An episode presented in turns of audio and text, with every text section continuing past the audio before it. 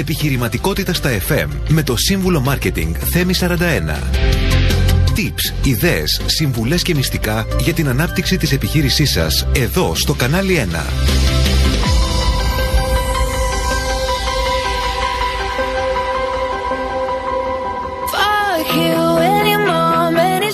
Φίλες και φίλοι, καλησπέρα σας. Καλώς ήρθατε στην εκπομπή Επιχειρηματικότητα στα FM. Είμαι ο σύμβουλος Marketing Θέμη 41 και θα είμαστε παρέα για μία ώρα.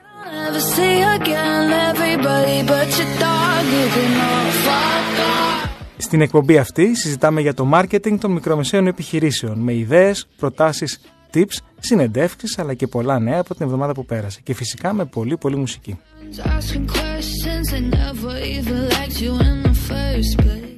7 με 8 εδώ στο κανάλι 1 90,4.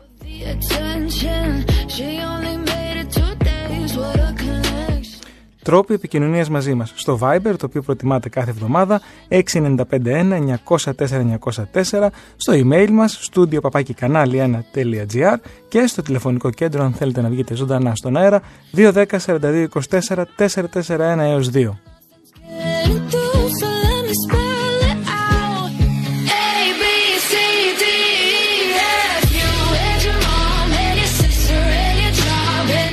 Σήμερα φιλοδοξούμε να φωτίσουμε και να εμβαθύνουμε σε ένα θέμα τόσο επίκαιρο όσο και συναρπαστικό ταυτόχρονα. Την ψυχική ανθεκτικότητα στην επιχειρηματικότητα. Είναι γεγονός ότι η διαδικασία της δημιουργίας, διατήρησης και ανάπτυξης μιας επιχείρησης είναι γεμάτη προκλήσεις. Αντιμετωπίζοντας την αβεβαιότητα, τον ανταγωνισμό και την οικονομική πίεση, οι επιχειρηματίες βιώνουν μια συνεχή ροή στρεσογόνων καταστάσεων. Σε αυτό το πλαίσιο, η ψυχική ανθεκτικότητα δεν είναι απλώς μια χρήσιμη ικανότητα, αλλά ένας απαραίτητος μη που πρέπει να γυμνάζεται καθημερινά.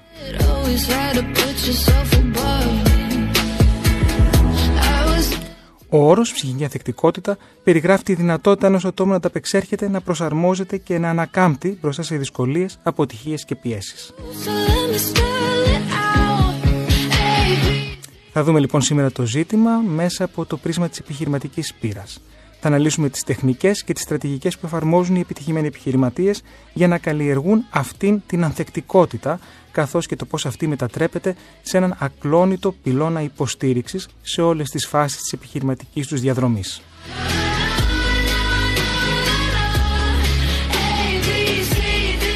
Έχω τη χαρά να έχω μαζί μου εδώ στο στούντιο στο κανάλι 1 την Ξένια Κούρτογλου, την ιδρύτρια της Focus Bar και Resilience Expert. Καλησπέρα, καλώς ήρθες Ξένια μου. Καλησπέρα, ευχαριστώ πάρα πολύ για την πρόσκληση. Είναι πάντα μεγάλη μου χαρά να είμαι στο ραδιόφωνο. Είναι το αγαπημένο μου μέσο, το οποίο το έχω υπηρετήσει πάνω από 30 χρόνια και αγαπώ πάρα πολύ. Και είναι και τιμή μου που είσαι εδώ σήμερα και θα συζητήσουμε αυτό το θέμα. Ναι. Και σε ευχαριστώ πάρα πολύ. Έχεις 35 χρόνια εμπειρίας στη μελέτη της ανθρώπινης συμπεριφοράς και στη συμβουλευτική των επιχειρήσεων. Είσαι ένας μέντορας με οξύ επιχειρηματική οπτική και συνδυάζεις την ε, γνώση της ανθρώπινης υπόσταση και συμπεριφοράς. Αυτό, αυτό είναι το πιο σημαντικό από όλα γιατί το να γνωρίζεις ε, σαν επιχειρηματίας οικονομικά, στρατηγική, να εντοπίζεις ανάγκες και ευκαιρίες στην αγορά.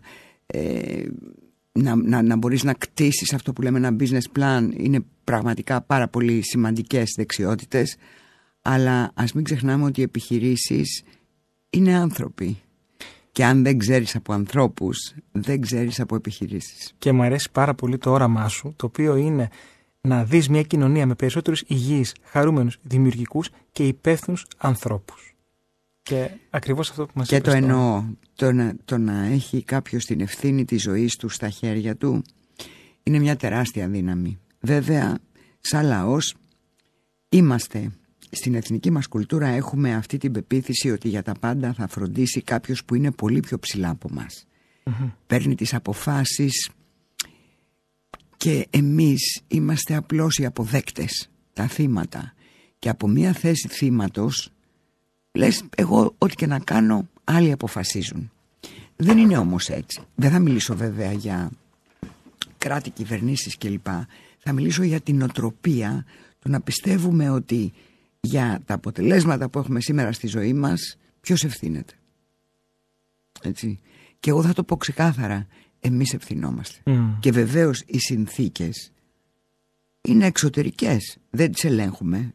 Και σαφέστατα υπάρχουν συνθήκες που δεν ελέγχουμε όπως π.χ. το καιρό, έτσι δεν τον ελέγχουμε. Αν βρέχει όμως, ελέγχουμε το αν θα πάρουμε ομπρέλα ή αν θα φορέσουμε κουκούλα. Η δική μας αντίδραση λοιπόν είναι απόλυτα στο δικό μας έλεγχο. Άρα λοιπόν πρέπει να παρατηρούμε και να προσαρμοζόμαστε. Ακριβώς. Και επειδή μιλήσαμε για ψυχική ανθεκτικότητα, θα το βάλω και στο πλαίσιο του ανθρωπου και στο πλαίσιο της επιχείρησης. Όμως για αυτούς που συνδέθηκαν τώρα στο ραδιόφωνά τους, να ορίσουμε τι είναι η ψυχική ανθεκτικότητα στο πρίσμα της επιχειρηματικότητας. λοιπόν, δεν διαφέρει πολύ από το τι συμβαίνει στον άνθρωπο. Είναι εκείνη η ικανότητα να βλέπεις τις συνεχώς μεταβαλλόμενες συνθήκες και αντί να ψάχνεις γιατί φταίει και ποιος φταίει και να στέκεσαι πάνω στο πρόβλημα να λες μάλιστα αυτή είναι μια καινούρια συνθήκη. Άλλαξε τι το φορολογικό πλαίσιο μάλιστα δεν μπορώ να κάνω κάτι γι' αυτό ναι. Δεν μπορώ να κάνω κάτι γι' αυτό. Τι μπορώ να κάνω όμως; Να ψάξω να βρω πώς μπορώ να το αντιμετωπίσω. Να χρησιμοποιήσω τους κατάλληλους συμβούλους ενδεχομένως αν εγώ δεν το έχω. Δεν λέω όμως μόνο γι' αυτό. Μιλάω και για καταστάσεις που αφορούν αυτή τη στιγμή πάρα πολλές μικρομεσαίες επιχειρήσεις, καταστήματα, εμπορικά, που βλέπουν εδώ και αρκετά χρόνια να μεγαλώνει το ηλεκτρονικό Και λέω, αντί να κάθεσαι να σκέφτεσαι αν βγαίνουν ή δεν βγαίνουν οι επιταγές αυτό το μήνα, κάτσε λίγο τα Σαββατοκύριακα και σκέψου Πώς μπορώ εγώ να δω αν υπάρχει κάποια ευκαιρία για μένα στο ηλεκτρονικό εμπόριο. Υπάρχουν marketplaces που μπορώ και εγώ να διαθέτω προϊόντα. Υπάρχουν έξυπνοι τρόποι που μπορώ να δίνω τα υπόλοιπα ή αυτά που έχω στην αποθήκη και δεν φεύγουν. Δηλαδή θέλω να πω ότι η ανθεκτικότητα με αυτόν τον τρόπο έρχεται. Γιατί όταν κάποιος αντιμετωπίζει μια καινούρια συνθήκη, κάτι που δεν το περίμενε, ένας άνθρωπος, και μπορεί να ανακτήσει την ψυχραιμία του αφού, αφού φάει το πρώτο χαστούκι δεν, λέμε ότι θα είναι βούδας ναι, προς Θεού έτσι να πει ωραία πώς μπορώ εγώ να, να το αντιμετωπίσω αυτό; Είναι κάτι καινούριο, είναι κάτι απρόσμενο. Άρα θα πρέπει να κάνω εγώ κάτι καινούριο για να το αντιμετωπίσω κάτι διαφορετικό από ό,τι έκανα μέχρι τώρα. Το ίδιο θα κάνει και επιχείρηση. Και τη στιγμή που κάνεις κάτι διαφορετικό ουσιαστικά κάνεις κάτι περισσότερο από αυτό που ήσουν πριν. Άρα εξελίσσεσαι. Άρα διευρύνεσαι, εξελίσσεσαι, αναπτύσσεσαι. Γι' αυτό και λέμε η ψυχική ανθεκτικότητα είναι κάτι το οποίο μπορείς να καλλιεργήσεις. Είναι σαν ένας μυς που γυμνάζεις. Ε, άρα έτσι όπως το ακούω είναι άρρηκτα συνδεδεμένο με την επιτυχία ή την αποτυχία μιας επιχείρησης. Ειδικά όταν μιλάμε για μια μικρομεσαία όπου ο επιχειρηματίας είναι Σίγουρα. one man show εκεί μέσα. Ναι, γιατί μιλάμε για την ικανότητα προσαρμογής. Μιλάμε για την ικανότητα προσαρμογής. Ε, το είπε εξάλλου και ο Δαρβίνος ότι το ζώο, η, η, η συνομοταξία που θα επικρατήσει δεν είναι τα πιο δυνατά ζώα, είναι τα πιο εύκολα στην προσαρμογή. Γιατί τι γίνεται; Θα μου πεις είναι ένας άνθρωπος μόνος του. Έχει κτίσει ένα μαγαζί. Τι πουλάει ρούχα, παπούτσια, ό,τι, ό,τι μπορείτε να φανταστείτε που λέμε τα εμπορικά. Και αυτή τη στιγμή έχει να αντιμετωπίσει την ακρίβεια η οποία έχει κάνει τον κόσμο να χάνει την αγοραστική του δύναμη και να μπορεί να ψωνίζει λιγότερα πράγματα. Έχει να αντιμετωπίσει την εξέλιξη τεχνολογίας με έναν αθέμητο εντός εισαγωγικών ανταγωνισμό διότι όταν μπορείς να βρεις κάτι μέσω ενός application στο ένα δέκατο της τιμής από ό,τι το βλέπεις στη βιτρίνα και η καιρή είναι δύσκολη οικονομικά θα τα βάλεις με το καταναλωτή; Όχι εκεί η λύση για μένα και πιστεύω θα συμφωνήσεις μαζί μου είναι να δώσεις υπεραξία σε αυτό το οποίο εσύ προσφέρεις. Ακριβώς. Δεν μπορείς να ανταγωνιστείς το application ή το σκρούτζο μάγαζο στην τιμή. Μπορείς όμως να βοηθήσεις τον πελάτη σου να καταλάβει ότι παίρνοντάς το σε μια τιμή εξευτελιστική δεν συνοδεύεται ούτε από σέρβις, ούτε από γνωμοδότηση, ούτε από εγγύηση, ούτε από, εγγύηση, ούτε από εξυπηρέτηση. Ούτε από, δεν είναι το ίδιο πράγμα ένα φόρεμα που παραγγέλνω και μου έρχεται και το βλέπω δεν μου κάνει με το να μπω σε ένα κατάστημα να είναι ο καταστηματάρχης εκεί να με βοηθήσει να δοκιμάσω, να μου συνδυάσει και κάτι άλλο, να με συμβουλέψει συνολικά. Ξέρεις ποιες είναι οι δύο προκλήσεις των επιχειρήσεων και των επιχειρηματιών σε αυτό το οποίο λες κατά τη γνώμη μου; Νούμερο ένα, να εντοπίσουν αυτή την αξία που προσφέρουν, γιατί πιθανόν την προσφέρουν δηλαδή την έχουν εντοπίσει, Ναι. ένα, και δύο, να την επικοινωνήσουν. Ακριβώς. Ακριβώς. Εγώ έχω δει ε, όταν ξεκινήσανε, μια που πιάσαμε το ηλεκτρονικό εμπόριο, όταν ξεκινήσανε τα φαρμακεία online, εκεί, εκεί και αν γίνεται μια μάχη τιμών, απίστευτη. Είναι Δηλαδή- τεράστιες οι διαφορές από το φυσικό. Είναι σημείο. και ο καταναλωτής θα πάει σε αυτό που του το δίνει και μισό ευρώ λιγότερο. Γιατί να πάει σε κάποιο άλλο, αφού το ίδιο προϊόν είναι. Έτσι. Τι γίνεται όμως; Έχω δει... Έχεις ένα κάνει φαρ- έρευνες γι' αυτό; Ναι, πάρα πολλές. Έχω δει ε, ένα φαρμακείο υπόδειγμα θα το έλεγα. Φυσικό εννοείς σημείο; Ναι. Μμμ. Το οποίο έχει φτιάξει ένα e-shop το οποίο δουλεύει σαν το Amazon. Μμμ. Δηλαδή μιλάμε εκ- εκπληκτική εξυπηρέτηση. Και όταν πηγαίνεις εκεί, γιατί έχει δυνατότητα να πάρεις το πακέτο σου από το φυσικό κατάστημα, βλέπεις ένα φαρμακείο το οποίο είναι Παλάτι, δεν μπορούμε να πούμε έτσι. υπέροχο. Ε, Δηλαδή, δηλαδή τα, τα προϊόντα, τα, τα, οι άνθρωποι, οι, οι φαρμακοποιοί μέσα με τις ωραίες τους τις στολές, Mm. χαμογελαστοί, να σου πούνε το ένα, σου πούνε το άλλο. Γιατί αυτό, εγώ πιστεύω ότι το συγκεκριμένο θα πρέπει να κάνει το 30% του τζίρου του σε φάρμακα και το 70% σε οτιδήποτε άλλο. Είναι εκτός Αθηνών; Όχι, στην Αθήνα είναι. Ξέρεις και εσύ κάποιο; Ξέρω και εγώ γι' αυτό σου λέω και θέλω να λέμε το ίδιο. όχι, όχι, όχι. Ναι, ναι. Αλλά αυτοί είναι κάποιοι άνθρωποι οι οποίοι το πιάσανε έγκαιρα Ναι. το ρεύμα Και Και αντί να επενδύσαν το σε αυτό. κοντράρουνε, Μμ. ναι, αντί να το κοντράρουνε, Μμ. το αγκαλιάσανε.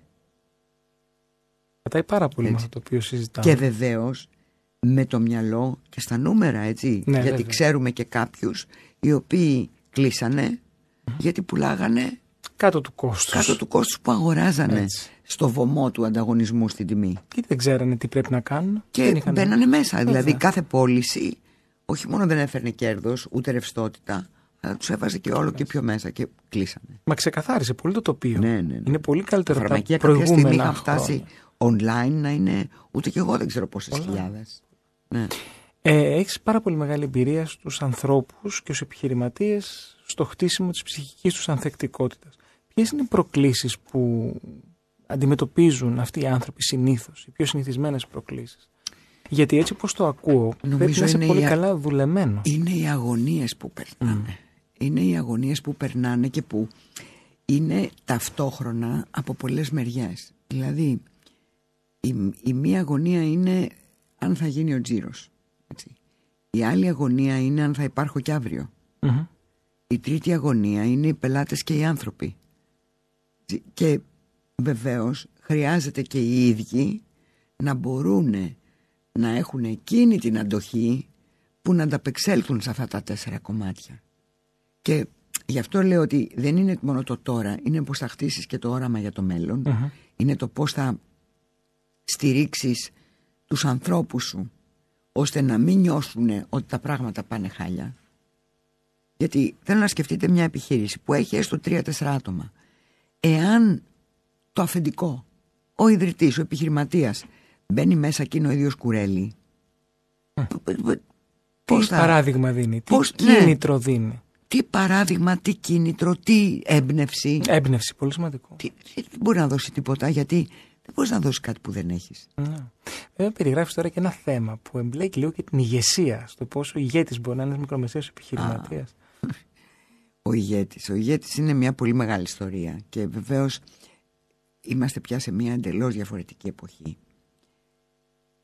Για μένα ηγέτης είναι εκείνος που φροντίζει τους ανθρώπους που φροντίζουν τους ανθρώπους. Δηλαδή είναι εκείνος ο οποίος φροντίζει όλη του η ομάδα να είναι χαρούμενη και ικανοποιημένη, να περνάει καλά μέσα στην επιχείρηση. Δεν έχει σημασία αν θα είναι τρεις άνθρωποι, δύο άνθρωποι ή πενήντα και πάνω άνθρωποι. Το κλίμα και το πνεύμα περνάει Είναι λοιπόν ο άνθρωπος που φροντίζει τους ανθρώπους οι οποίοι φροντίζουν μετά τους ανθρώπους πελάτες.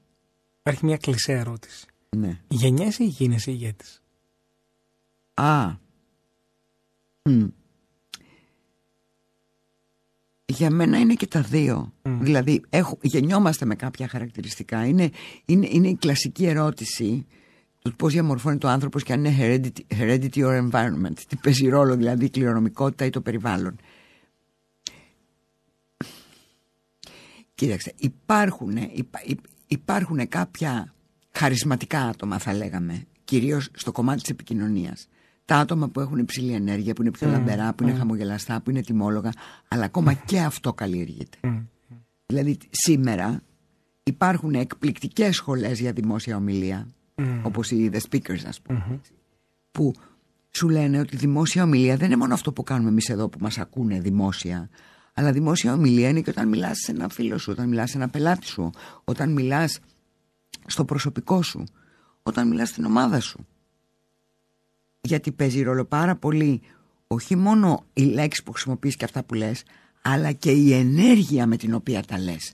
Δηλαδή εγώ είμαι σίγουρη ότι αυτή τη στιγμή οι ακροατές μας καταλαβαίνουν πάρα πολύ καλά ότι και εσύ και εγώ είμαστε εδώ 100% με κατάθεση ψυχής και περνάει αυτό απέναντι. Και ότι θέλουμε να βοηθήσουμε και να δώσουμε ιδέες και κατευθύνσεις. Όποιον είναι δεκτικός φυσικά να ακούσει ναι. για την επιχείρησή του. Και για μένα καλλιεργείται, αν το θες πραγματικά, είναι το πώς θα χτίσει την οτροπία σου και το σκεπτικό σου. Δηλαδή, έχω κάνει και πρόσφατα ένα σεμινάριο στο οποίο έλεγα ακούω πάρα πολλούς εργοδότες να λένε έλα μωρέ οι υπάλληλοι δεν ενδιαφέρονται για τη δουλειά. Και εγώ έχω μια ερώτηση απέναντι που λέει τους έχεις εμπνεύσει; Ναι, το πολύ συνηθισμένη ερώτηση. Πάει πέντε και ένα και φεύγει, δεν ασχολείται. Ναι. Τι του έχεις κάνει. Ή ξέρω εγώ δεν παίρνει πρωτοβουλίες. Τον έχεις εκπαιδεύσει; Mm-hmm. Του έχεις εξηγήσει; Δηλαδή για μένα πίσω από κάθε τέτοια κουβέντα βρίσκεται. Δηλαδή σου λέει όταν γυρίσω την πλάτη μου δεν δουλεύουνε. δεν τους έχεις δώσει να καταλάβουν. Εντάξει, αυτά που λες, είμαι σίγουρος ότι ταυτίζονται αρκετοί που μας ακούν. Είμαι σίγουρη, είμαι σίγουρη. Λέω πολλές φορές όταν ακούω αυτή την κουβέντα, γυρίζω την πλάτη μου και δεν δουλεύουν. Λέω, τους έχεις κάνει μέρος της αλυσίδας που λέγεται επιχείρηση. Κάθε ένα μας είναι ένας κρίκος. Το λογιστήριο δεν είναι ένα, ένα δωμάτιο που φτύνει λεφτά έτσι κατά τύχη.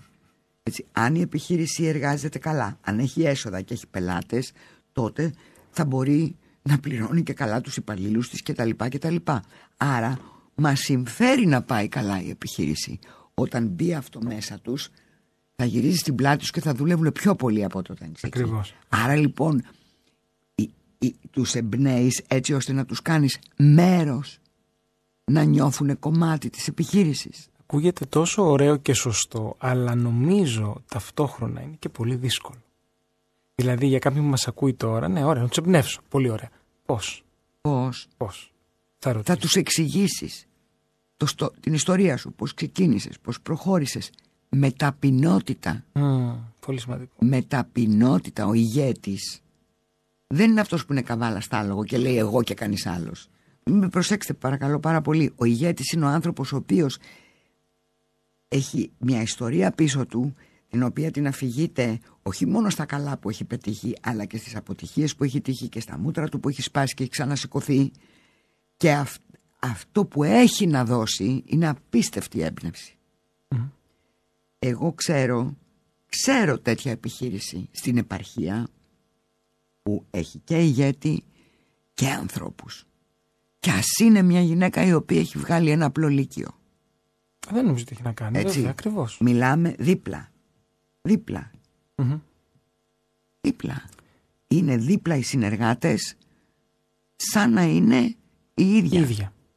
Αυτό λέμε να κάνουμε τους εργαζόμενους μας μικρούς επιχειρηματίες. Άνθρωποι. Είναι, είναι οι άνθρωποι. Είναι πώς τους φέρεσαι και πόσο βλέπουν ότι νοιάζεσαι για αυτούς. Δηλαδή όταν δεις ένα πολιτή του οποίου πέφτουν οι πωλήσεις, εάν πας και του πεις πέσαν οι πωλήσεις σου. Γιατί; Όχι, ούτε καν, ούτε γιατί. και του πεις πέσανε πολύ σου, δεν θα πάρεις, ξέρω εγώ, τον πόνο τον πόνο σου. Ναι. Οτιδήποτε. Είναι πολύ διαφορετικό από το να πας να του πεις Βρε Γιώργο, πέσανε οι πωλήσει σου. Τι σου συμβαίνει; Υπάρχει κάτι που δεν πάει καλά στη ζωή σου αυτή τη στιγμή; Ε, μπορούμε να σε βοηθήσουμε; Εμένα η εταιρεία μου έχει σταθεί στους ανθρώπους της σε αρρώστιες, στο ότι μπήκανε στο σπίτι και τους κλέψανε τα πάντα. Στο... Τι να σας πω τώρα, τι να σου πω. Δηλαδή, οι άνθρωποι περνάνε τη μισή τους ζωή μέσα στην επιχείρηση. Mm. Καταθέτουν Είναι ψυχή. πολύ όμορφο το οποίο λες. Ναι. Και είμαστε πάντα όλοι για έναν και ένας για όλους. Θεωρείς ότι δεν έχουν όλοι αυτή την αντιμετώπιση λόγω εκπαίδευσης, λόγω κουλτούρας; Νομίζω λόγω οπτικής. Του τι σημαίνει επιχείρηση, του τι σημαίνει επιχειρηματίας, του τι σημαίνει υπάλληλος. Έτσι. Ε, Είναι πώς το έχει ο καθένας στο μυαλό του. Πώς το έχει ο καθένας στο μυαλό του. Όπως επίσης έχουμε στο υπόψη μας μια επιχείρηση η οποία έχει γίνει μόνο χάρη στους ανθρώπους της. Νούμερο ένα. Μην μας πεις, μα δεν μπορούμε. Δεν θα ναι. σας πω γιατί δεν μπορούμε να το πούμε στον Δεν αέρα, μπορούμε. αλλά είναι πραγματικά και σε κάθε γιορτή, Ναι, σωστά. σε κάθε ευκαιρία, ο επιχειρηματίας καλεί τον κόσμο εκεί και λέει εγώ δεν υπάρχω χωρίς εσάς. Και ξέρεις, έχουμε κάνει και τη συζήτηση πρόσφατα Ναι. ότι οι άνθρωποι οι οποίοι αγαπάνε τόσο πολύ τη δουλειά τους και την επιχείρησή τους και περνάνε καλά εκεί, γίνεται και καλύτεροι πρεσβευτές της Εννοείται. για να προσελκύσουμε και ταλέντα. Μα, μα δεν μπορεί κάποιος που δεν έχει, θα τον, θα τον διώξει το σύστημα. Κάποιος που είναι σε άλλη φάση και σε άλλη νοοτροπία θα τον διώξει το σύστημα. Αν έχεις λοιπόν μια τέτοια επιχείρηση, να δεις πόσο ανθεκτική μπορεί να είναι. Ναι. Πόσο ανθεκτική μπορεί να είναι; Η ψυχική ανθεκτικότητα των ανθρώπων καλλιεργείται. Πώς μπορεί κάποιος να ενισχύσει, να κατασκευάσει την ψυχική του ανθεκτικότητα; Λοιπόν, εγώ έχω πει ότι χρειάζονται τρία tips, Μμ. έτσι που, που, που, που το λέω και στις ομιλίες μου και τα λοιπά. Το πρώτο είναι να αποδεχτούμε ότι ο καιρός έχει γυρίσματα. θα υπάρχουν οι καλές μέρες, οι καλές συνθήκες, θα υπάρχουν και οι ανάποδες. Δείτε το πώς είναι οι εποχές. Δεν είναι πάντα καλοκαίρι. Καλά, εδώ τώρα πώς πάμε πάει να είναι πάντα Καλά, ναι, καλοκαίρι. εντάξει. Ναι, ναι, ναι. Έτσι. Αν και από το Σαββατοκύριακο νομίζω Το Σαββατοκύριακο θα... Α, πρέπει να φτιάξουμε τις δουλάπες. Ναι, Γιατί ακόμα είμαστε μετά.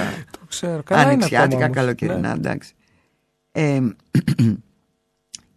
δεν θα έρχονται πάντα όλα όπως θα περιμένουμε. Τι, τι, τι μας αναστατώνει. Αυτό που μας αναστατώνει είναι όταν έρχονται συνθήκες, καταστάσεις, συμπεριφορές που δεν είναι όπως τις περιμένουμε. Μμμ. Αυτό μας φέρνει αμέσως μια αναστάτωση. Αν είμαστε προετοιμασμένοι ότι θα συμβαίνουν και αυτά, θα είμαστε πιο έτοιμοι να τα αντιμετωπίσουμε. Δηλαδή, ναι, υπάρχει και η πιθανότητα να κατέβω κάτω και το λάστιχο του αυτοκίνητο να είναι σκασμένο. Μμμ. Ναι. Θα πρέπει να δούμε πώς θα θα, πρέπει να δω αντιμετωπίσουμε. πώς θα το αντιμετωπίσω. Θα τηλεφωνήσω, θα πω, ξέρετε, θα αργήσω, έχω ένα, ένα πρόβλημα. Αλλά δεν θα με πάρει από κάτω.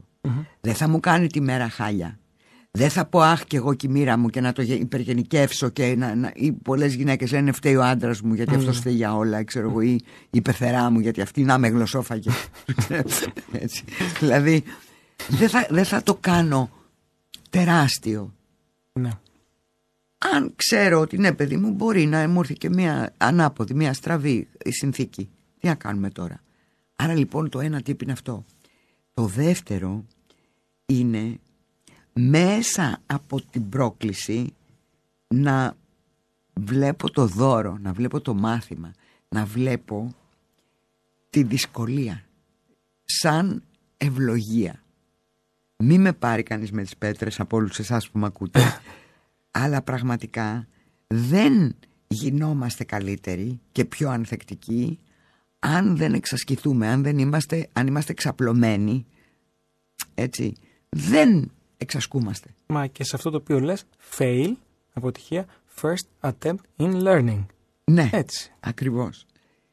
Και το τρίτο είναι εγώ πιστεύω ότι πρέπει να φροντίζουμε ολιστικά την υγεία μας. Δηλαδή νους, σώμα, ψυχή. Ναι. Αυτό πόσο δίκιο έχεις. Έτσι. Και δεν το βάζουν όλοι για στο τα πάντα, πρόγραμμά τους. Για Ναι. τα πάντα, για τα πάντα. Η ποιότητα της τροφής ε, επηρεάζει την ποιότητα των κυτάρων μας. Και των κυτάρων του εγκεφάλου μας. Και των κυτάρων των οργάνων μας. Έτσι, η, η, η, ο, η, χρόνος κοντά στη φύση που βοηθάει το αναπνευστικό μας. Ε, σωματική άσκηση που μας βοηθάει να είμαστε fit και να έχουμε καλύτερη ψυχολογία και πολλά άλλα. Ξεκούραση του μυαλού, διαλογισμός ε, και κάντε καλές πράξεις. Κάντε καλοσύνες μες στη μέρα. Χωρίς, χωρίς να περιμένεις κάτι πίσω. Χωρίς να περιμένεις κάτι πίσω. Δηλαδή πα, πα, εμένα ένας φίλος μου μου έλεγε ξέρεις τι όταν πηγαίνω στα πολλές φορές πριν πάω στα διόδια πληρώνω και λέω πληρώνω και για το πίσω αυτοκίνητο. Μην του πάρεις λεφτά. Και ε, απίστευτο δεν είναι. Ναι, ναι. Και τι είναι, έχεις δώσει 2 ευρώ, 3 δηλαδή, δεν έχεις δώσει και κάτι. Ωραίο είναι αυτό. Αλλά μπορείς να φανταστείς τι χαρά Την θα κάνει το πίσω μόνο αυτοκίνητο. Και μόνο. Ναι. Που ούτε θα τον ξαναδείς, ούτε θα σε ξαναδεί. Τίποτα. Λοιπόν, πρέπει να πάμε σε ένα σύντομο διαφημιστικό να διάλειμμα. Πάμε. Ξένια Κούρτο μα πολύ όμορφα πράγματα. Επιστρέφουμε το διάλειμμα πίσω εδώ. Κανάλι 1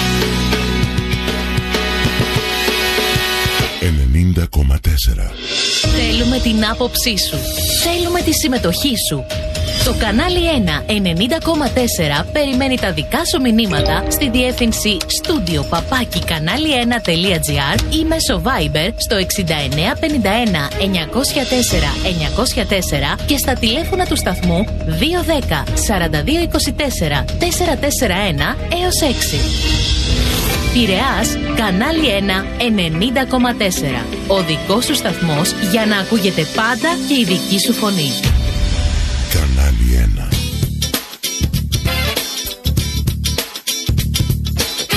Πειραιάς.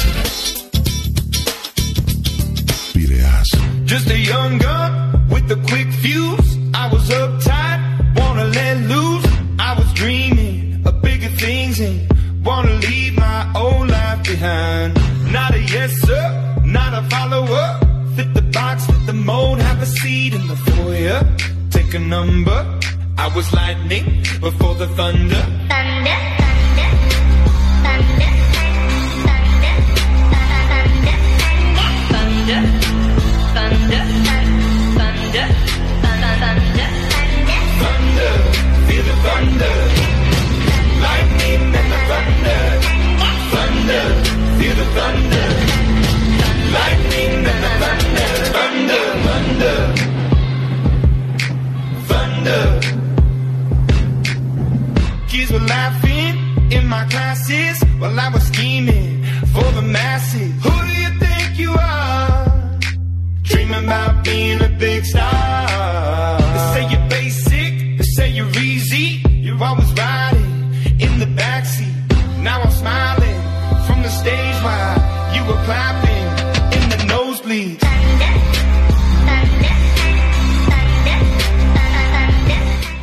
Πίσω στην εκπομπή Επιχειρηματικότητας στα FM, είμαι ο σύμβουλος Marketing Θέμη 41 και έχω τη χαρά να έχω εδώ μαζί μου στο στούντιο την Ξένια Κούρτογλου. Και εμείς συζητάμε για την ψυχική ανθεκτικότητα και όχι μόνο, πιάσαμε και θέματα ηγεσίας και επιχειρηματικότητας και αυτό μου αρέσει γιατί πάντα κάνουμε πολύ ωραίες και πολύ πλευρε συζητήσεις. Να θυμίσω στους ακροατές μας το Viber 6951 904 μας στέλνετε μήνυμα, ρωτάτε την Ξένια ή εμένα όποιο θέλετε, στο email μας, στο studio papakikανάλι1.gr και στο τηλεφωνικό κέντρο 210 42 24 441 έως 2. Ξένια πριν το διάλογο μας είπες τι μπορεί να κάνει κάποιος αν εντοπίσει ότι θέλει να βελτιώσει ο ίδιος την ψυχική ανθεκτικότητά του. Σε επίπεδο μιας εταιρείας όπου έχει εργαζομένους, αν ο ηγέτης, ο μάνατζερ, ο επιχειρηματίας ε, θεωρήσει ότι πρέπει τα στελέχη του και οι εργαζόμενοι του να βελτιώσουν την ψυχική τους ανθεκτικότητα για το καλό των ίδιων αλλά και της επιχειρηση Με ποιο τρόπο μπορεί να εισάγει αυτή την έννοια και αυτή τη γνώση σε αυτούς; Υπάρχουν πολλοί τρόποι. Για μένα δεν υπάρχει καλύτερο από το βίωμα. Εντάξει, σίγουρα μπορεί να χρησιμοποιήσει κάποιους ειδικούς σαν και εμένα να εισάγουν την έννοια, να, να εξηγήσουν τι είναι, γιατί θέλω εδώ και να κάνω και μία να σπάσω κάποιο Η ανθεκτικότητα δεν σημαίνει βάλτε μου στην πλάτη περισσότερα και τα αντέχω.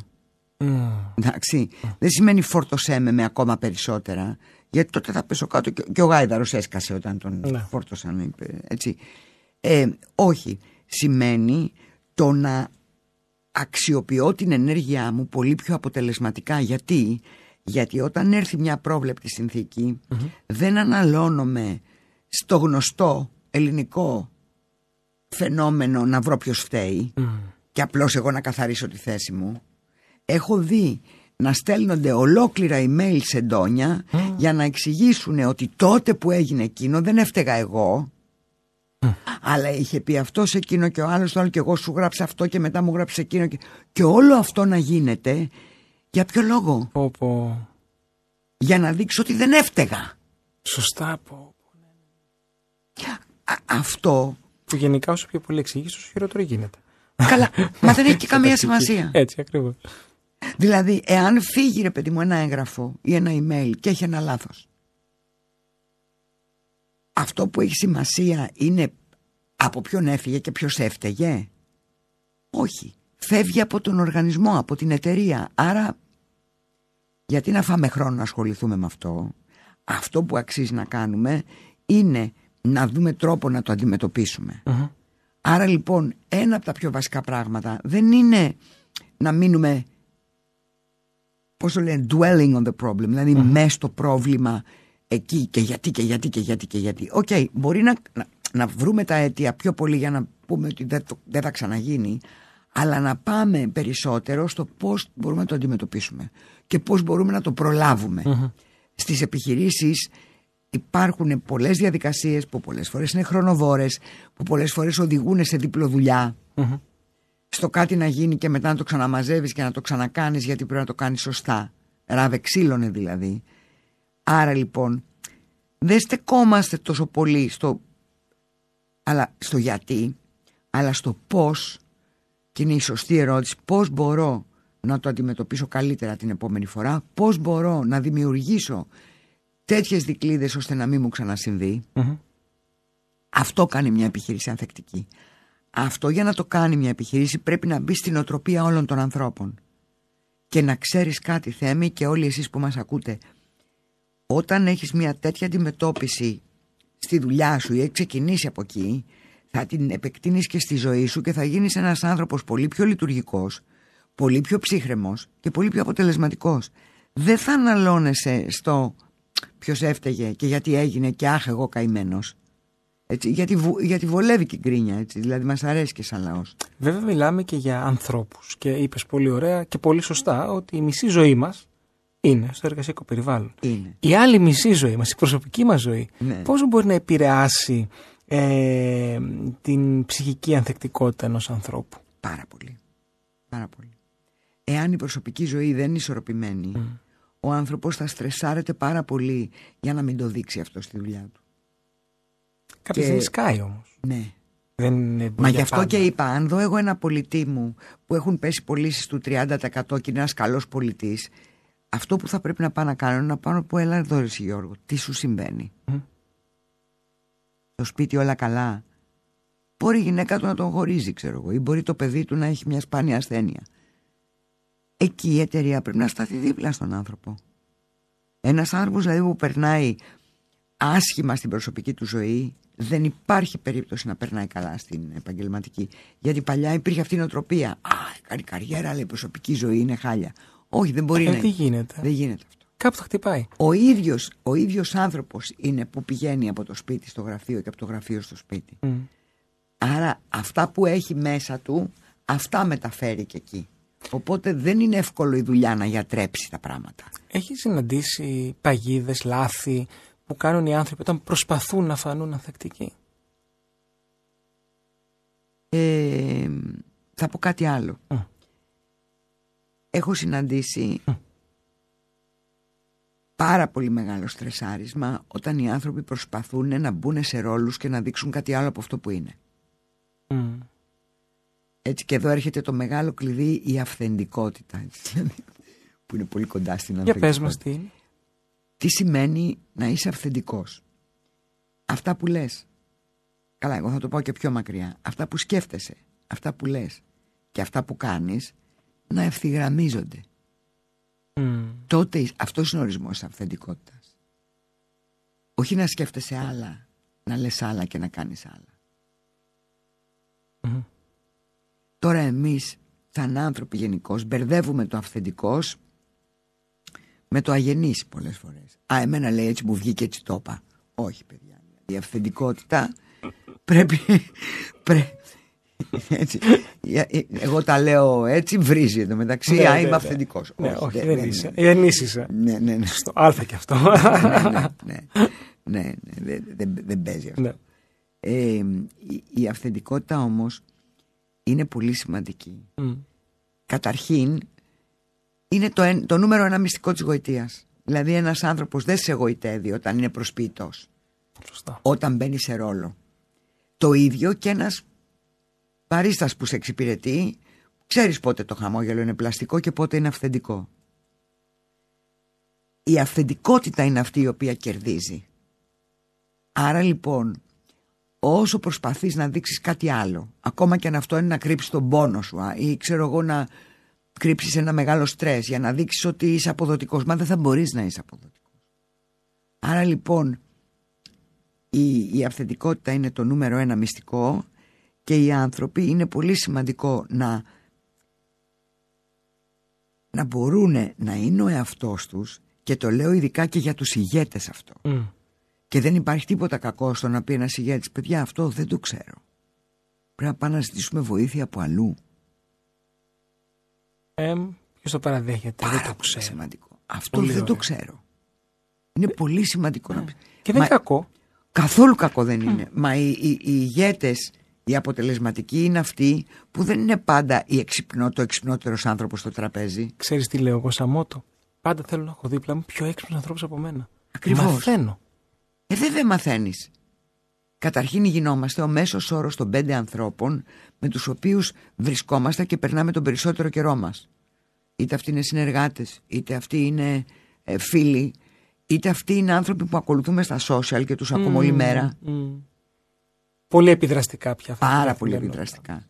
Γι' αυτό και λέω και όλα στα tips του, αν, αν ζω σε ένα τοξικό περιβάλλον και δεν μπορώ να απαλλαχθώ γιατί είναι ο άντρας μου, ας πούμε, ξέρω, και δεν θέλω να τον χωρίσω, δεν μπορώ να τον χωρίσω. Ή Είναι η μάνα μου, είναι το παιδί μου. Το αντιστάθμισμα είναι να ξε- ξεκινήσεις να ακολουθείς στα social ανθρώπους που σου ανεβάζουν την ενέργεια. Πολύ ωραίο.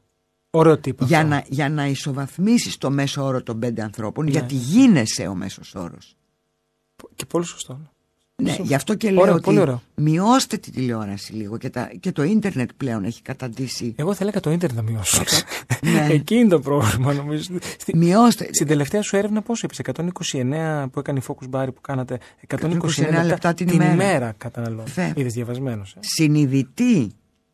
Γιατί την ώρα που κάνεις scroll εσύ και είσαι στον Α, οδηγείο και άρα τα είναι περιμένεις, παραπάνω. Το μπορεί να μην το συνειδητό μετράς καταγράψεις. εσύ. Σωστά. Ναι, Μμ. Συνειδητή. Υπάρχει τρόπος να μετρήσουμε πόσο ανθεκτικοί είμαστε για να πούμε ξέρεις κάτι, δεν είμαι τόσο όσο πρέπει να πάω λίγο παραπάνω. Αυτό μπορούμε να το δούμε διαχρονικά. Δηλαδή, πάρε τον εαυτό σου τώρα και τον εαυτό σου πριν από 10 χρόνια και σου συμβαίνει τώρα μία, μία δύσκολη κατάσταση. Και την ξεπερνάς σιγά σιγά. Κάτσε και σκέψου αν σου ερχόταν αυτό το ίδιο πράγμα 10 χρόνια πριν πώς θα αντιδρούσες και τι θα έκανες; Μμ, οπότε συγκριτικά. Συγκριτικά, ναι, ναι, βέβαια. Βέβαια. Και εγώ θα έλεγα ότι στα, στο workshop το οποίο κάνω εγώ για την ψυχική ανθεκτικότητα που υπάρχει μεθοδολογία ολόκληρη Που τη, τη χτίζεις; τη χτίζεις, βέβαια τη χτίζεις. Τη, τη χτίζω πάνω στα 7α, το οποίο δεν είναι τώρα εν λεπτομέρειες. Το πρώτο είναι η αποδοχή, ξέρω εγώ. ή κάτι Ε, ε, δική σου μέθοδος. Ναι, ναι, ναι.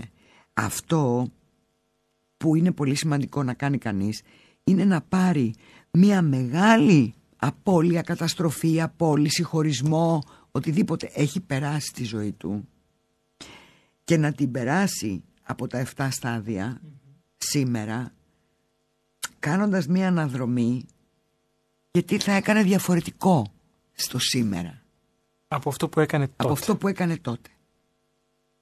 Γι' αυτό και μπορείς να το δεις μόνο συγκριτικά. Μόνο συγκριτικά. Δεν μπορείς να το δεις διαφορετικά. Και βλέπεις Και το δεν εξή. μπορείς να ξέρεις γιατί υπάρχει ένα, ένα saying, καμιά έκφραση τώρα που εγώ την έχω πει κάποιος άλλος δεν μπορώ να θυμηθώ ότι όσο περισσότερα χωράω τόσο διευρύνομαι. Εξελίσσομαι, βεβαίως. Έτσι, χώρεσα λοιπόν και αυτή την εμπειρία. Mm. Χώρεσα και την άλλη. Χώρεσα και την... Κάτι ωραίο. Γίνομαι εγώ. Το, το, το, το, πώς να σου το πω. Το εμπειρικό μου πεδίο γίνεται μεγαλύτερο. Ξέρεις, όλες αυτές οι εμπειρίες που μας ξεβολεύουν. Ξεβολεύεσαι, ταράζεσαι. Ζωή είναι, είναι η ζωή. Μα αυτή Αυτό είναι η η ζωή. Έχουμε άλλες προσδοκίες. Ότι θα είναι, θα είμαστε μία ξάπλα με μία πίνα κολάδα σε μία πισίνα και άλλος πληρώνει το λογαριασμό. Σας βεβαιώ ότι θα βαριόμασταν. Δεν θες τον πρώτο μήνα. Πάρα πολύ. Τον δεύτερο. Ξέρεις. Στον τρίτο θα πηγαίναμε να ψάξουμε να βρούμε τι θα κάνουμε. Αυτό είναι. Και με αυτό πάμε να ακούσουμε ένα τραγούδι και επιστρέφουμε. If you don't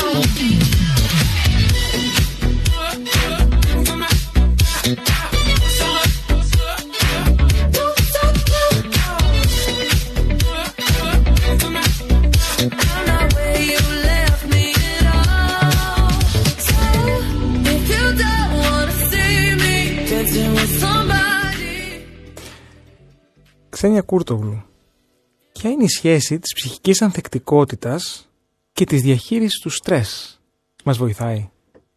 Αν είμαστε ανθεκτικοί μπορούμε να διαχειριστούμε το στρες πολύ πιο ομαλά θα έλεγα και πολύ πιο εύκολα. Ε, θεωρείς ότι χρειάζεται συνεχώς να αναπροσαρμόζουμε την ε, ανθεκτική μας στάση στις αλλαγές της αγοράς; Δηλαδή πρέπει να είμαστε συνέχεια alert, να βλέπουμε τι γίνεται και να προσαρμοζόμαστε. Ε,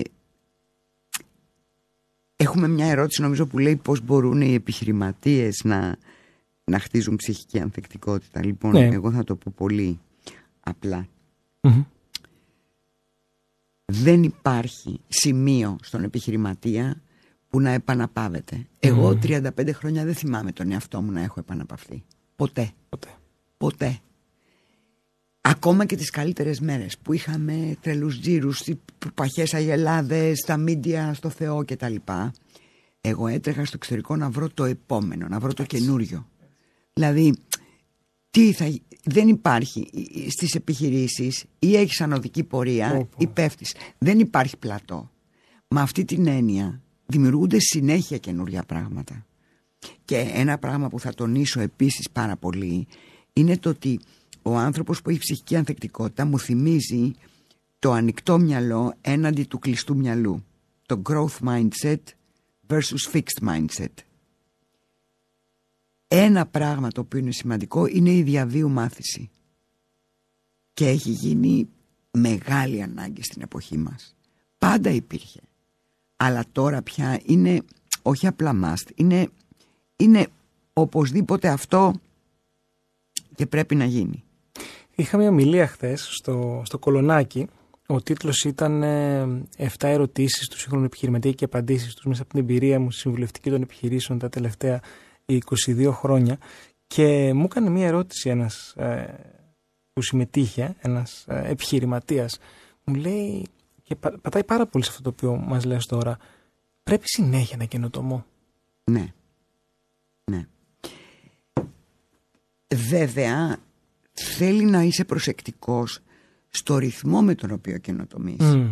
Γιατί, γιατί κάθε φορά που γίνεται κάτι καινούριο ή εφαρμόζεις κάτι καινούριο στην επιχείρηση πρέπει να προλαβαίνει να, να ανταποκριθεί όλος ο κόσμος. Έτσι και είναι πάντα, ακολουθούμε, βλέπουμε και τα στατιστικά, εγώ έχω διδάξει και τόσα χρόνια στο πάντιο, Μμ. βλέπουμε τα στατιστικά. Είναι οι άνθρωποι που λέγονται early adopters, είναι αυτοί που θα τα πιάσουν αμέσως και θα τα κάνουν. Είναι αυτοί που είναι στη μέση, που θα πάνε λίγο πιο σιγά και θα προσαρμοστούν και είναι κάποιοι που θα δυσκολευτούν πάρα πολύ. Το μεγαλύτερο ποσοστό που είναι; Στη μέση, στη μέση. στη μέση. Είναι στη μέση. Άρα λοιπόν προσοχή στον χρόνο. Μας ανέφερες πριν διαβίου μάθηση. Ναι. Πολύ σημαντική για να εξελίσσεσαι αυτό που λέγαμε, να μαθαίνεις συνέχεια δίπλα σε κάποιον. Όμως οι μικρομεσαίες ελληνικές επιχειρήσεις δεν έχουν το θέμα της εκπαίδευσης ε, πολύ ως ένα έντονο στοιχείο στην καθημερινότητά τους. Το Και θεωρούν είναι πάντα κρίμα. απαραίτητο. Και είναι κρίμα. Και είναι κρίμα. Αν και πιστεύω τώρα ότι το έχουν καταλάβει Μμμ. και μ, το, για μένα το πιο, το πιο μεγάλο ε, και το λέω και σαν ιστορία γιατί έχει πολύ γέλιο η, η- η πιο μεγάλη πρόκληση ήταν όταν μηχανοργάνωσα όλη μου την εταιρεία Μμ. και το έκανα Πότε ήταν αυτό; πριν το 2000 Οκ. έτσι, Ήταν ε, πολύ πολλά πριν, χρόνια τον ναι. ψηφιακό μετασχηματισμό που Το 2000 εμείς επεβλήθη αποκτήσαμε τώρα. σελίδα στο ίντερνετ. Ναι. Τι μου λες τώρα. Είμαστε η πρώτη εταιρεία TechLink του Καβαθά ήταν τότε. και να γελάμε που ήταν μια σταθερή σελίδα και λέει Ναι. Focus Bar. Αλλά είχες όμως. Ναι, είχα, είχα, ναι. Καταρχήν το 88 που ξεκινήσαμε εμείς δίναμε αποτελέσματα των, ε, της έρευνας ακροματικότητας και αναγνωσιμότητας σε hard copies και σε δισκέτες με έτοιμο Δισκέτες. πρόγραμμα επάνω. Ε, για να το πατάνε και να βλέπουν. Για να το πατάνε και να μπορούν να, να επιλέξουν τα κοινά που θέλουν. Α, σωστά. Γιατί εσύ μπορεί να ήθελες ας πούμε 18-34 γυναίκες Θεσσαλονίκη. Μμμ. Πού να ξέρω εγώ ποιο συνδυασμό θες εσύ, θέλει ο καθένας. Μπράβο. Οπότε το δίνεις όλο Οπότε και ο κάθε επέλεγα. media planner έκανε το συνδυασμό που ήθελε. Ναι, ναι, ναι. Ενώ τα, ενώ τα, τα hard copies είχαν κάποιες σταθερές mainstream ας πούμε δια, ε, διασταυρώσεις υπό ομάδες. Ε, ε, εγώ ήμουν πάντα πολύ μπροστά με, το, αλλά, αλλά, με την τεχνολογία και οτιδήποτε καινούριο. Δηλαδή δεν προλάβαινε να γίνει κάτι. Ξεκίνησα να μετράω το ίντερνετ στην Ελλάδα το 95. Κάτω από 1% έτσι. ναι. Κάτω και τώρα από που έχουμε 1%. φτάσει στο. Τώρα είμαστε στο 97. Ναι. Ναι. Το, από τα δικά Από μας τα δικά στοιχεία, σου το- τα το- ξέρω. το- είναι, Όχι, ναι. με- είναι Αυτά που εξαιρετικό το στέλνω. site που έχεις τώρα, νομίζω είναι και καινούριο. Και η πληροφορία που μας δίνεις, απλόχερα που μας δίνεται, Ναι. ε, είναι πολύτιμη. Νομίζω ότι αυτός ήταν, ήταν πάντα και επιλογή μου στον τρόπο που, που προωθούμε την εταιρεία. Δηλαδή πάντα δίναμε στοιχεία και πληροφορίες που τα τρέχαμε με δική μας πρωτοβουλία και αυτά αναδημοσιευόντουσαν συνέχεια. Οπότε ήταν σαν... Ήταν ένας τρόπος να, να δείξουμε λίγο τη δουλειά μας. Αλλά ε, αυ- αυτό που, που έλεγα πριν είναι ότι δεν, δεν μένει στιγμή που να μπορείς να πεις «Α, τώρα κάθισα». Εντάξει. Αλλά και ο επιχειρηματίας είναι μια ειδική στόφα ανθρώπου. Δεν είναι όλοι για να γίνουν επιχειρηματίες. Όχι. Έτσι, Δεν πάρα είναι πολύ σημαντικό. όλοι για να γίνουν επιχειρηματίες. Και το λέω αυτό και το τονίζω. Γιατί έχουμε μια μεγάλη μερίδα Ελλήνων που έχουν γίνει επιχειρηματίες από ανάγκη. Για να μην έχω αφεντικό. Δηλαδή αυτά, αυτά όμως οδηγούν σε λάθος αποφάσεις πολλές φορές. Δηλαδή βλέπεις σε ένα δρόμο που έχει ας πούμε πέντε καφέ ήδη πας να ανοίξεις κι άλλο ένα. Να σου πω και εγώ κρατικά στοιχεία, το 63% των επιχειρηματιών θεωρούν την επιχειρηματικότητα ως ε, ε, επαγγελματική αποκατάσταση. Ναι, δεν είναι. Που είναι λάθος αυτό. Ο επιχειρηματίας είναι μια ειδική στόφα ανθρώπου. Και θα κάνω μια μικρή περιγραφή, ένα προφίλ. Μπράβο. Ναι. Είναι ένας άνθρωπος οραματιστής. Είναι και λίγο τρελός. Έτσι, δηλαδή οραματίζεται. Έχει δει κάτι το οποίο καλύπτει μια ανάγκη. Μμ. Μπορεί να ξεκινάει από δική του ανάγκη. Ο άλλος δεν έβρισκε ταξί ρε παιδί μου. ναι, μπράβο. Μην και έφτιαχνε την αναφερθώ εφαρμογή. παρακάτω. Σωστά. Ναι, μην αναφερθώ Ναι, παρακάτω. ναι, ναι. Και ήταν ένα θέμα. ήταν ένα θέμα τεράστιο όμως αυτό. Έβρισκε και λέει εντάξει. Ωραίο, σωστά το Ναι. θέτεις, ναι. Ναι, γιατί τον ξέρω και εκεί Ναι, πίσω. ναι, ναι, ναι. Λοιπόν, ο- οραματίζεται λοιπόν κάτι το οποίο θα έρθει να καλύψει μια ανάγκη, ένα κενό στην αγορά, θα κάνει τη ζωή καλύτερη, θα την κάνει ευκολότερη. Εγώ έλεγα γιατί δεν φτιάχνουμε παιδι, πε, πε- παιδότοπους και παιδικούς σταθμούς και δίπλα κομμωτήριο μανικιουρίστα, μασάζ και σπά γιατί οι μαμάδες Τώρα να δεν πάνε... είναι ιδέες, θα τάκ, αρχίσει να τάκ. ξεφυτρώνει αυτός σαν Ναι. μανιτάρια. Δηλαδή η, η, η, η, η ομάδα ανθρώπων με το περισσότερο επιβαρημένο πρόγραμμα και με το λιγότερο χρόνο είναι μαμάδες με παιδιά εργαζόμενες, Ναι. με παιδιά δημοτικούς σου λέω, εγώ, άντε και γυμνασίου βέβαια, εργαζόμενες. Αυτές δεν έχουν χρόνο για τίποτα. Έτσι, ε, το, η, η μεγάλη τους χαρά και λέω δημοτικού γιατί από το γυμνάσιο και μετά προτιμάνε να φεύγει, να φεύγει η μαμά από Ναι, μέσα, ενώ όταν είναι μικρά. Λοιπόν, λέω τώρα μια ιδέα έτσι. Ε, Βλέπεις μια ανάγκη, ένα κενό. Πρέπει να το δεις καταρχάς. Ξεκινάμε Ναι, από αυτό. Να, να έχεις το τα δεις, μάτια να και το το καθαρό δεις. μυαλό να το δεις. Εγώ θυμάμαι το 2000 καθόμουν με έναν ε, φίλο μου στην Ελβετία από το δίκτυό μου και του λέω να σου πω κάτι. Για μένα η επόμενη ε, μεθοδολογία για έρευνα ακροαματικότητα, νομίζω για τα πάντα θα είναι εδώ. Μμμ. Το κινητό. Το κινητό. Και γιατί του το είπα; Γιατί του λέω αυτό το παίρνεις πάντα μαζί σου. Είχα τότε βγει κάτι ρολόγια που μετράγαν την ακροαματικότητα. Δεν το φοράς πάντα. Πώ το φοράς αυτό, ναι. Ναι. Λοιπόν, του λέω, το μυστικό είναι εδώ, του λέω. Μμ, Γιατί εγώ τι έβλεπα, έβλεπα το γίνεται αναπόσπαστο κομμάτι. Ο επιχειρηματίας λοιπόν έχει ένα όραμα. Ο επιχειρηματίας, αν έχει ας πούμε 10 χιλιάρικα, θα πει ωραία, θα πάω να πάρω πίστοση από τους προμηθευτές, προκαταβολή από τους πελάτες και θα βάλω και αυτά και θα καταφέρω να ανοίξω, να κάνω, να δείξω. Ο άνθρωπος που δεν είναι επιχειρηματίας, με τα 10 χιλιάρικα θα πει «Α, αυτά δεν φτάνουν ούτε για τρεις μήνες και δεν θα ξεκινήσει. ναι. Ο επιχειρηματίας Παίρνει είναι ρίσκο. αυτός ο οποίος έχει το όραμα, πιστεύει τόσο πολύ σε αυτό, που προσελκύει συνεργάτες, επενδυτές, ε, ε, ανθρώπους να τον στηρίξουν. Βρίσκει δηλαδή τους πόρους μόνος του και ξεκινάει, επειδή έχει αυτή τη λαχτάρα και αυτό το όραμα. Μμ. Εντάξει. Και, και αγαπάει και το ρίσκο. Και αγαπάει και το ρίσκο. Δηλαδή η γυναίκα που σου λέω τώρα στην περιφέρεια, στο, σ- κοντά στο χωριό που μένω, ε, άνοιξε κατάστημα με εσώρουχα και μαγιό πριν από 40 χρόνια, γιατί η ίδια δεν έβρισκε στην πόλη της. Μμ. Από τις μεγαλύτερες εταιρείες με μαγιό και εσώρουχα στην Ελλάδα μου έχουν πει ότι είναι ένας στα top 10 μαγαζιά στην Ελλάδα. Σε πωλήσεις. Σε- στα πάντα. Στα πάντα. Στα πάντα.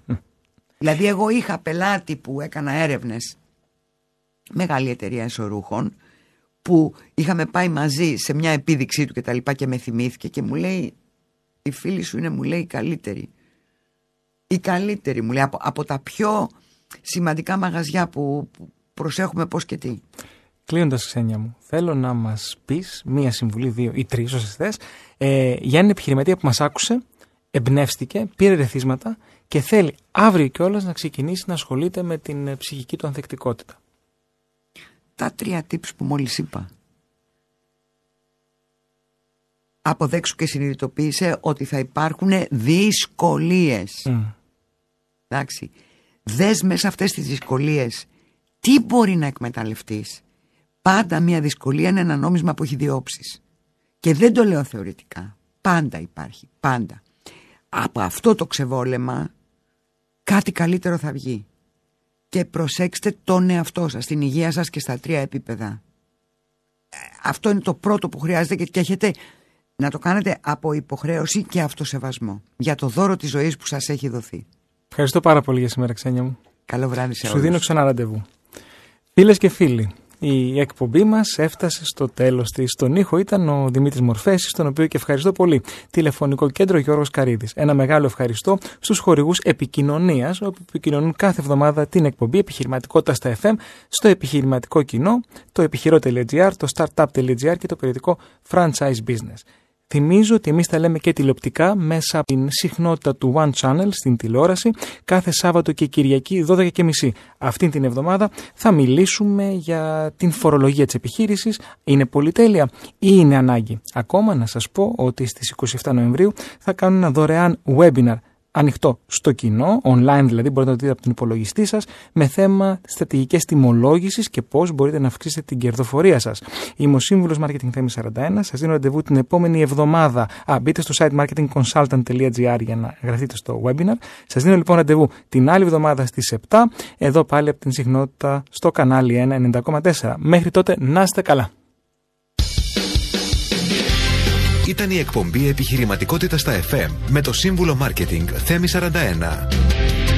Η εκπομπή δεν περιέχει συμβουλές για επενδύσεις ή σίγουρο κέρδος. Ο σκοπός της εκπομπής είναι η ενημέρωση και εκπαίδευση των ακροατών σε θέματα επιχειρηματικότητας. Κάθε επιχείρηση είναι διαφορετική και απαιτεί εξειδικευμένη προσέγγιση.